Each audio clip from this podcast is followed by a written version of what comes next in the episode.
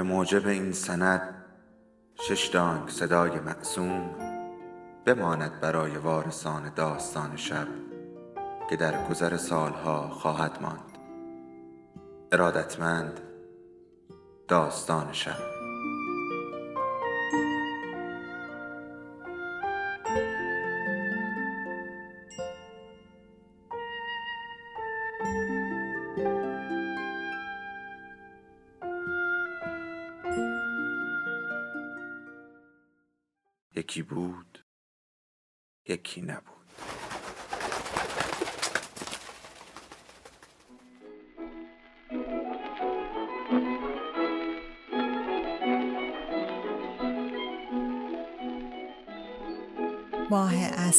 شهربانو جلد سوم از چهار پاره مادران و دختران.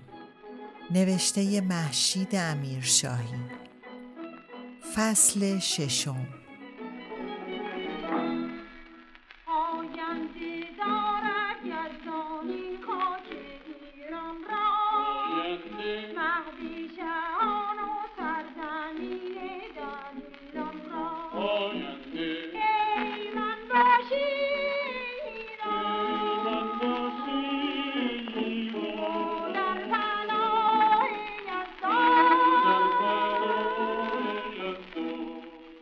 خانه ماه منیر و هاشم بنکدار در حریم کوچه پهن و بنبست بوشهر از جنجال آمد و شد جاده قدیم شمیران کم و بیش در امان بود.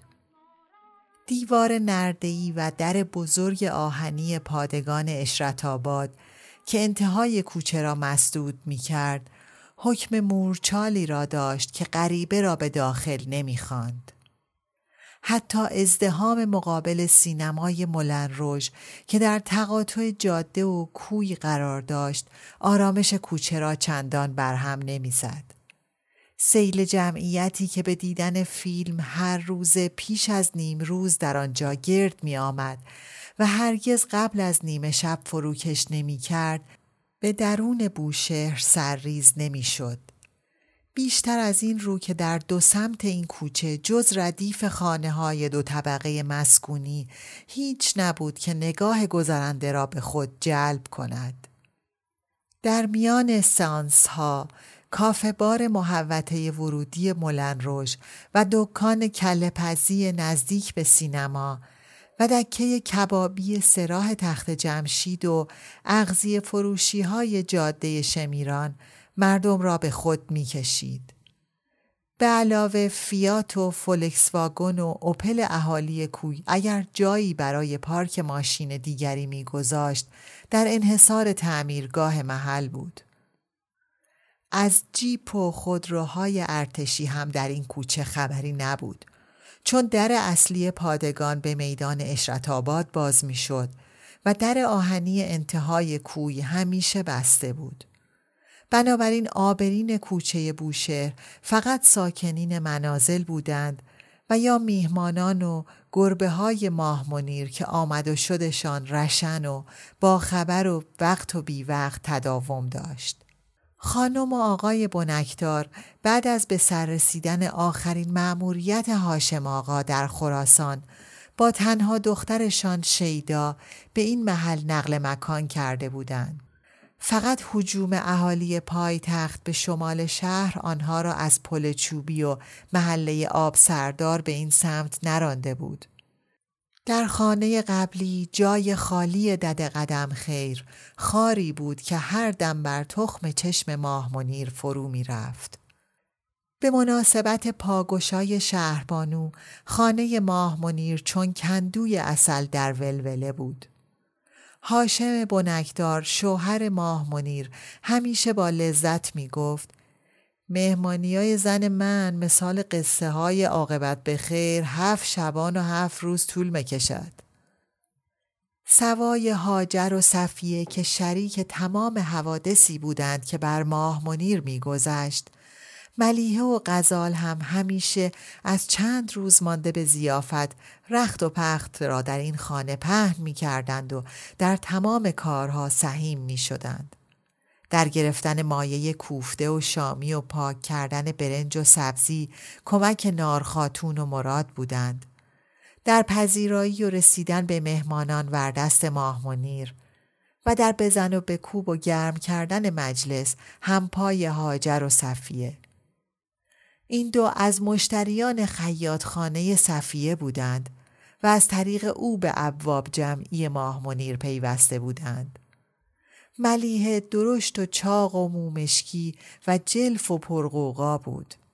غزال پرده گوشتی داشت و رنگی کاهی و قامتی میانه و هنجره شیرین که اخیرا شهرتی در آوازخانی برایش کسب کرده بود. شلوغی های خانه بیش از همه با مزاج هاشم آقا می ساخت. جوش و خروش زندگی به مزاقش خوش بود. از این اتاق به آن اتاق جولان می‌داد و با هر کس شوخی رد و بدل می کرد و به سراغ نفر بعدی می رفت. به ملیحه که در حین چیدن خوراکهای سرد در قاب و قده در آشپزخانه مشغول تک زدن به خوراکی ها بود گفت ماشالله هزار ماشالله روز به روز پروارتر مشیتان ملی خانم. شیدا به شما مگد ملی خرسم دانستید؟ ملیه نیم کتلت و یک پر پیاز را به دهان گذاشت و با جیرجیر و خنده تو هم گفت جلو روی خودم هم میگه. و در حین جویدن دست به شکم برجستهش زد و اضافه کرد این کاتونی باید پر باشه. و باقی مانده کتلت را از دیس برداشت. هاشم با خنده گفت پر باشد ایشالله خب دلی است والا خب ملیحه با سر و صدای بیشتر و جنباندن کمر و کپل خواند. این دل کجه؟ کی میگه کجه؟ هاشم آقا خنده کنان از آشپزخانه بیرون آمد و گفت ما نمیگیم آن والا غلط بکنیمان ملیحه از پشت سرش ادامه داد مادر شوهر باهات لجه باهات لجه. و قهقهه را بدرقه هاشم آقا کرد. هاشم برای سر به سر گذاشتن با صفیه و هاجر به اتاق کرسی رفت که مراد خبر آورد. کت خداست از ده آمد است آقا. هاشم آقا با تعجب سوال کرد. کت خدا حسین خودمان؟ ببرش به اتاق نشیمن پایین آمدم. و صفیه که مشغول بریدن لوزهای باغلوا بود پرسید پس غزال خانم هنرمند کجاست؟ صفیه گفت داره با ماه منیر خانم دسرا رو حاضر می‌کنه. هاشم رو به در راه افتاد و گفت نم دارم کت خدا دیگه با ما چه کارش است. و قبل از بیرون رفتن به هاجر که بر پایه دیگر کرسی مشغول پر کردن آجیل خوری ها بود گفت به به هاجر خانم خوشگل در اتاق نشیمن کت خدا و زنش دو زانو بر قالی نشسته بودند. جلوی هر یک سبد و بخچه ای بر زمین بود. دو پسرشان کنار دیوار هر کدام دو مرغ پابسته را سرپایین در دست داشتند. شیدا که در گوشه دیگر اتاق بر صندلی راحتی لمیده بود و چشم بر صفحه تلویزیون داشت به دیدن پدرش گفت بابا بگو یکی بیاد باربونه کت خدا رو ازش بگیره. الان مهمونا می‌رسن اینجا شلوغ پلوغه هاشم آقا گفت باربونه با مهمان کاری ندارد. اونا مرن اتاق پذیرایی بالا. و به خوش و بش پرداخت. خسته نباشی کت خدا حسین. خدا قوت ننه علی. ماشالله پسرا خوب بزرگ شدن. چه شده است فقیر فقرا کردی کت خدا؟ بعد صدا زد. مراد گلنار یکی بیاد چای بیارد بالا نل علی گره بخچه را باز کرد و پارچه روی سبد را پس زد و گفت برا شازده خانم است. قابل شما را ندارد. و از جا بلند شد. کت خدا که بلند شده بود دستها را بر سینه گذاشت و با لبخند سر را کچ کرد و گفت اینجا خانه امید ما ارباب هاشم آقا با خنده گفت ارباب کدام است؟ ارباب رعیتی ور افتاد کت خدا ملکا را اما گرفتن دادن به رعیت ها و دو کف دست را با هم مالید و اضافه کرد. آ آ دیا تمام. ارباب یختور بالام. کت خدا قیافه ای متأثر به خود گرفت و گفت چه ارز کنم والا نمدانم چه بگم. و سرش را چند بار جنباند. هاشم آقا به خنده ادامه داد دیگه چیزه بگی گفتن ندارد. شاه از ما استانده است داده است به شما که شما دعا به جان شاه بکنیدان تا حال غیر از کیسه خلیفه همه بخشید این بار خلیفه کیسه غیر بخشیده است. و در حال نشستن بر مبل به مبل دیگر اشاره کرد و گفت چرا نمشینی بالام؟ بنشین کت خدا. بفرمایید تا ننه علی خجالت دادی ما را. به به چه مویزای درشتی. پنیر کوزره آ چه غذا آوردی بالام؟ زیاد هستی همه. اما بوش از پشت در بستم مست می‌کند والا. تو قرابت چیز است؟ قوره قوره به به به به. شیدا گفت بابا اینقدر سوال و جواب نکن به ماما میگم ها. ننه علی گفت قابل شما را ندارد. کت خدا خود را آماده کرد که باز بر زمین بنشیند. ولی هاشم آقا گفت اینجا بشین من تو را ببینم. رو زمین که گردن من خشک مشد بالام. ننه علی صندلی که هست. ننه علی زمین نشست و گفت اینجا خوب است زیر سایه شما کت خدا محتاط بر لبه مبل نشست و گفت از زلزله به این طرف دیگه تشریف نیاوردیتان بده ارباب مراد سینی چای و شیرینی را زمین مقابل نن علی گذاشت. نن علی پرسید شازده خانم تشریف ندارن؟ مراد گفت الان مرسن و از اتاق بیرون رفت. هاشم آقا به کت خدا گفت بیام که چه بشد کت خدا حسین کس و کار که دیگه قزوین برا ما نمانده است. از دولت سر انقلاب شاه و ملت ملک و آبی هم دیگه نداریم. بیام که چه بشد؟ خانه حاج آقارم که مدانی بعد فوت خانم جان داداشا همه جمع شدن و فروختن. کت خدا چند بار زبان را به نوچ نوچ چرخاند و گفت خدا بیا مرزد تاجر بادکیو بره نماند که مصیبت امروز ما را ببیند. شیدا با هر هر خنده به طرف پدرش برگشت و گفت کت خدا حسین حسرت می‌خوره که چرا حاج آقا مصیبت ندیده از دنیا رفت. هاشم آقا گفت حالا خودمانیم کت خدا این اصلاحات ارزی برای رعیت آبونان شده است کت خدا حسین سرش را پایین انداخت و با صدایی گره خورده گفت والا چرس کنم ارباب قنات پاک خوش شده است لاروبی می‌خواد خرج دارد. بهار برسد یه قطره آب نداریمان. بعد زمین لرزه که ما ماندیمان خودمان و جسارت از ای تنبان پامان. ای غضب بوده است که جام به در بردیمان و یعنی از هستی ساقتیمان ارباب. و صورتش در هم رفت. هاشم آقا گفت بلایی بودی زلزله چه غذا خرابی بالام. کت خدا حسین گفت زلزله قیامت کرد از ارباب. دور از جان هزار هزار مردن سیصد تا قریه شده از تل خاک. دیگه خش رو خش نمانده است. و حق زد. نن علی دامن چادرش را روی زانو صاف کرد و مویزها را در سبد چرخاند و با آهی گفت قسمت بود استیه شیدا باز به پدرش یادآوری کرد. حالا مهمونا می‌رسند و نشستی با این حرفا داغ دل کت خدا رو تازه می‌کنی و اشکشو در میاری؟ هاشم آقا گفت حرفای ما همین استیه چه با کت خدا حرف بزنم؟ امو شکی که رفت از هوا با او کی است؟ او گاگارین؟ ما بعض رو آب و زمین حرف می‌زنیم بالا حرف دیگه ای نیست. کت خدا حسین در حال فین فین گفت. نه خیر آ گریه کجا؟ نه خیر آب چشممانم والا دیگه خشکیده است.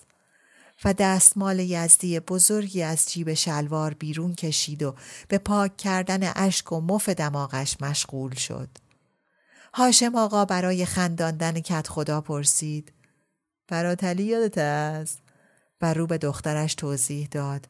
براتلی عموی همی کت خدای ما او زمان پیر ده بود. زور به زور یه چارک پیت داغ می‌کرد با یه دانه نانسنگک درست پیش غذا می‌خورد. حاج آقا می‌گفت ای همه چربی مخوری یه روی مفاجات می‌کنی برات علی می‌گفت مفاجات هم با قدری پیت داغ مخورمش ارباب بالاخره به سکته مرد شوخی برکت خدا بی اثر ماند که همچنان با دستمال یزدیش در کلنجار بود ولی قشقش خنده شیدا درآمد.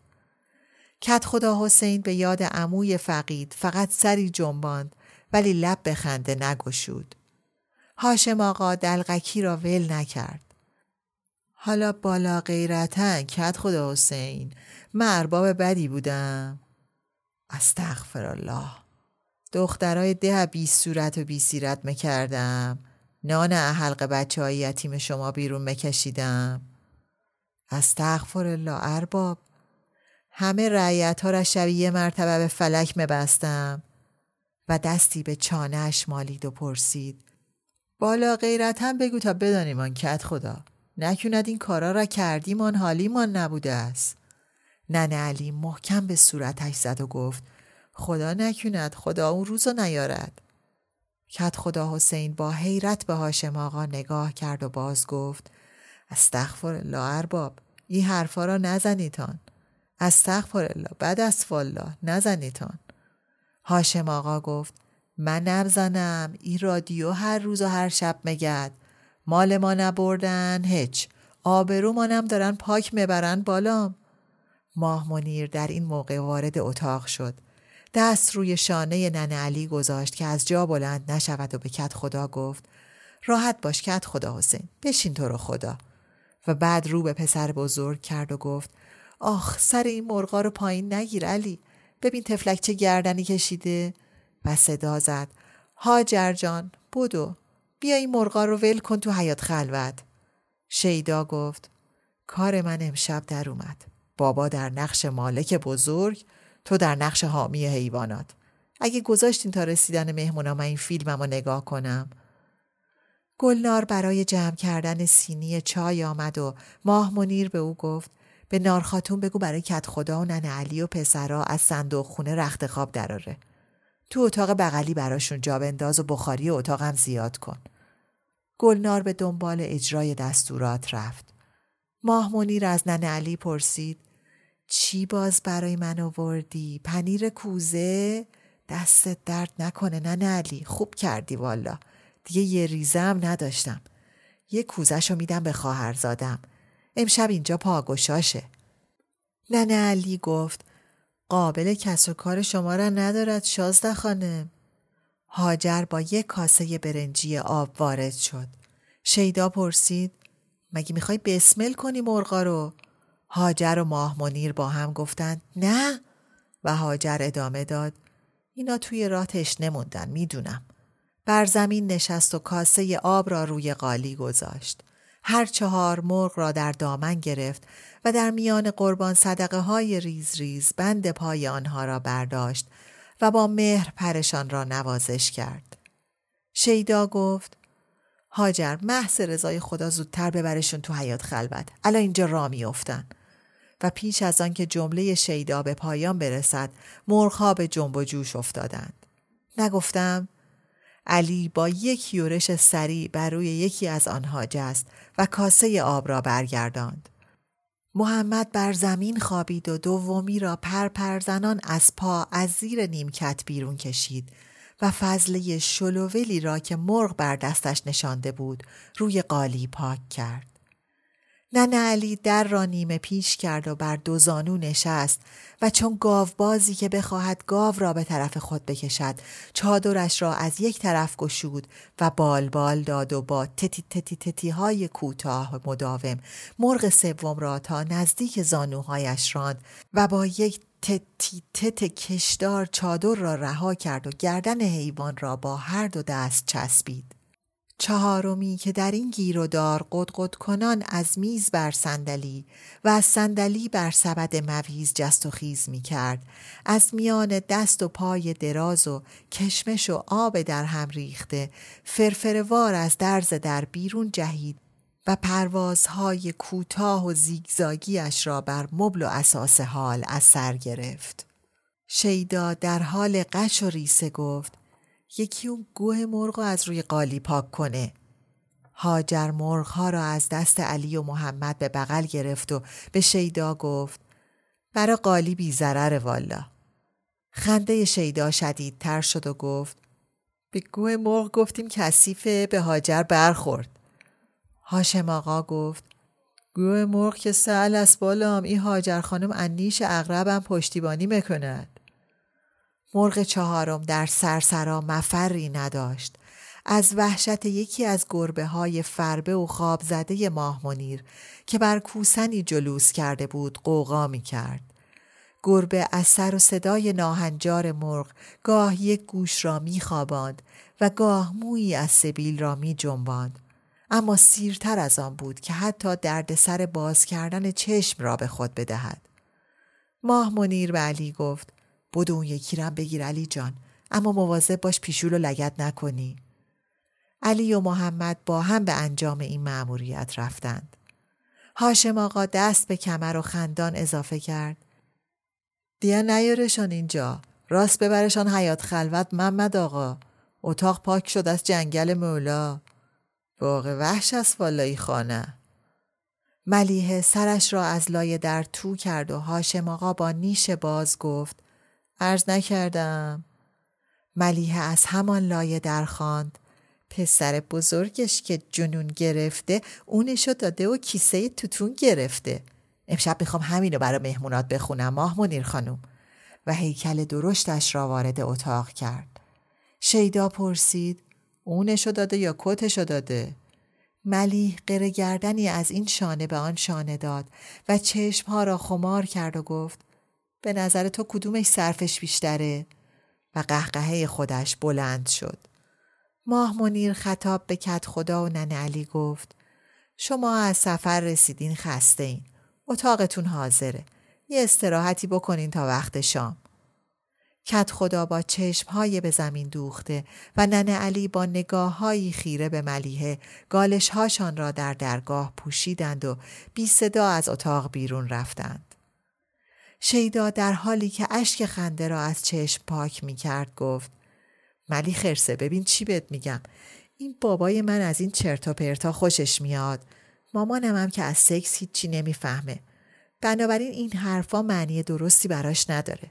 اما امشب قوم و خیشای شهربانو اینجان بی آبرویی در نیاریا ملیه دستمال دستش را مثل روبنده جلوی صورتش گرفت و ابرو انداخت و خواند الف اندور انا ندور قد الف ای قددور به بندور بنا ندور به زیر به یه نقطه دور و و قنبیله را تشدید کرد و پرسید اینو بخونم چطور خوبه؟ و شروع به بشکن زدن کرد. شیدا گفت خدا یه حیایی به تو جمالی به من می‌داد بد نبود. صدای زنگ در بلند شد. شیدا بلا فاصله تلویزیون را خاموش کرد و گفت این حتما بانوه و با پدرش به سمت در دوید. ماه منیر گفت صفیه جان مهمونا رو ببر اتاق پذیرایی. به محض ورود شهربانو هاشم آقا شوخی معمولش را با او کرد. میا اینجا خانه خالست که خودت بر من لوس می‌کنی؟ و سر و روی بانو را بوسید و به خیابان سرک کشید و پرسید پکوی آقای عبازری که گل سرسبد دخترای ما را برده است. والا ما بانو را به کس کسان نم دادیمان. شهربانو جواب داد ابراهیم یه خورده دیرتر با بابا میاد. تازه از سفر رسیده دفترش کار داشت و به مرغی که هنوز در بغل علی بود اشاره کرد و گفت و هنوز غذا رو بار نذاشتین؟ آقای بانکدار در حال راهنمایی شهربانو به طبقه بالا گفت برا شما بر رتودلی گذاشتن میان زعفران پلو. اما شرط دارد. ما شام مفت به کسی نمدیمان. آقای عوازری باید اول دامادیش از ثابت کند تا غذا را بکشن. و یعنی نمشد جان تو نمشد بانو. داماد بر تو دلی را کار گذاشته است یا خیر؟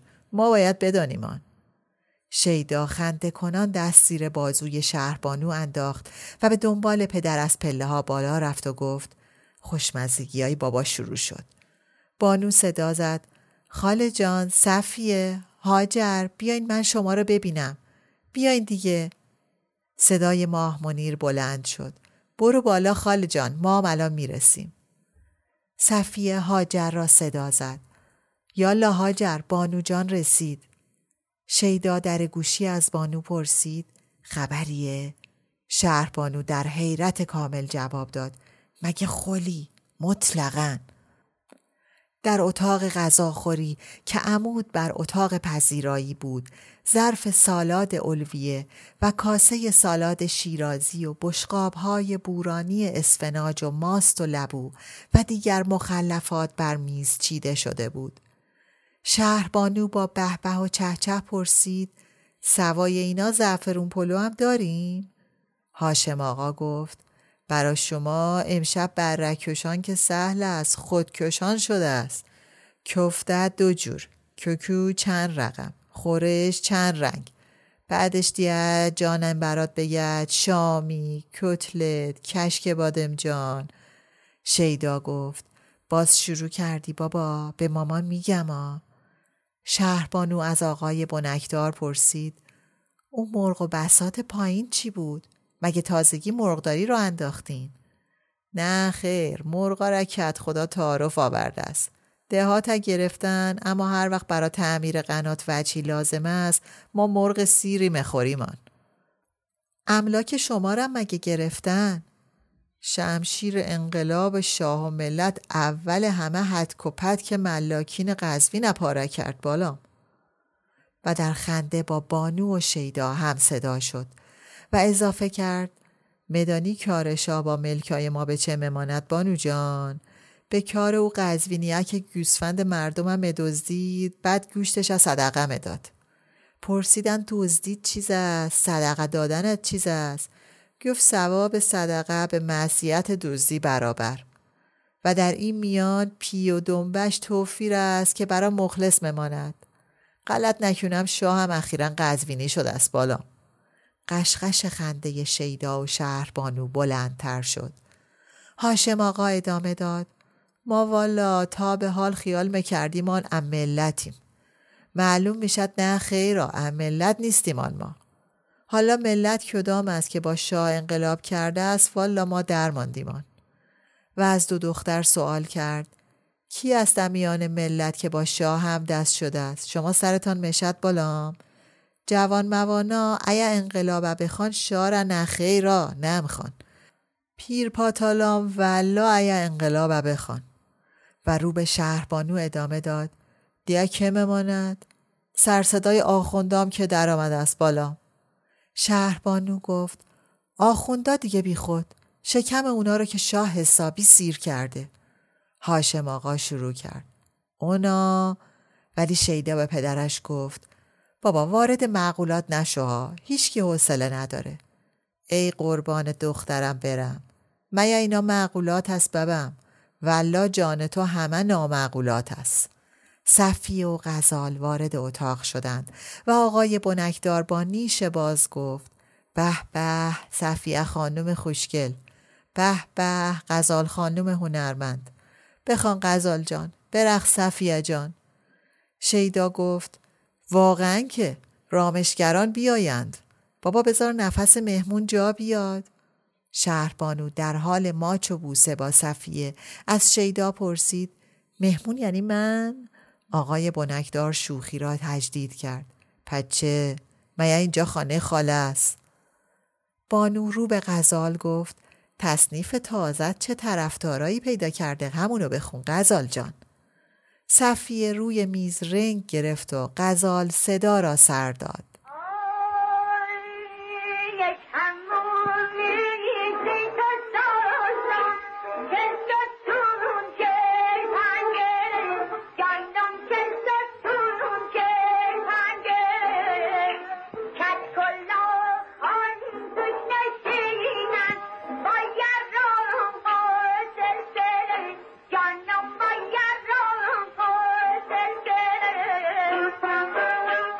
صدای زنگ در و گفتگوی دیگر مدعوین از پایین بلند شد.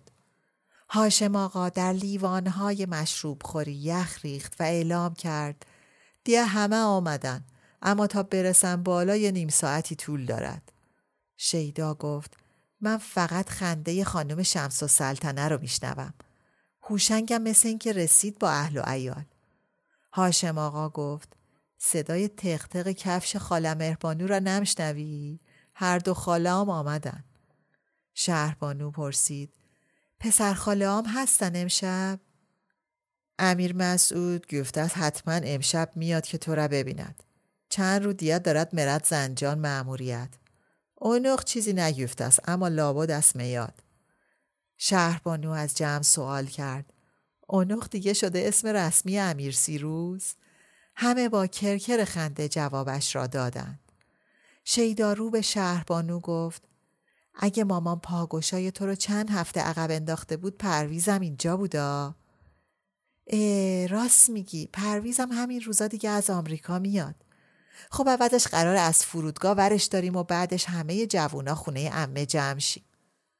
شیدا اضافه کرد در ضمن سهیلا ممکنه امشب نیاد. مثل اینکه ناخوشه.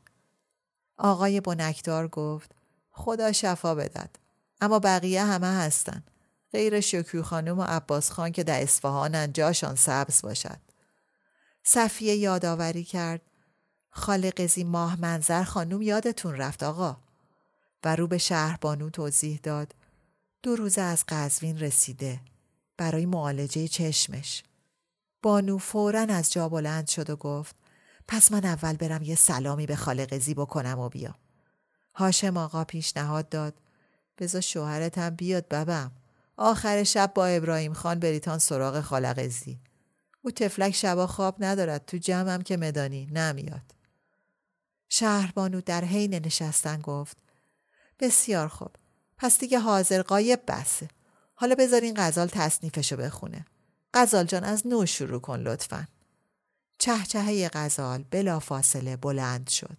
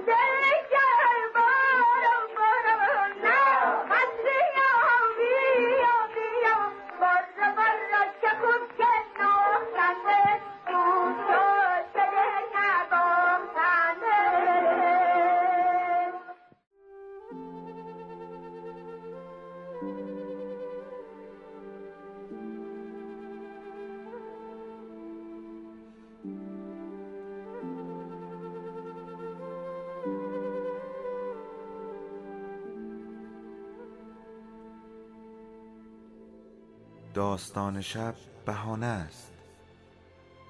برای با هم بودن دور هم نشستن شنیده شدن.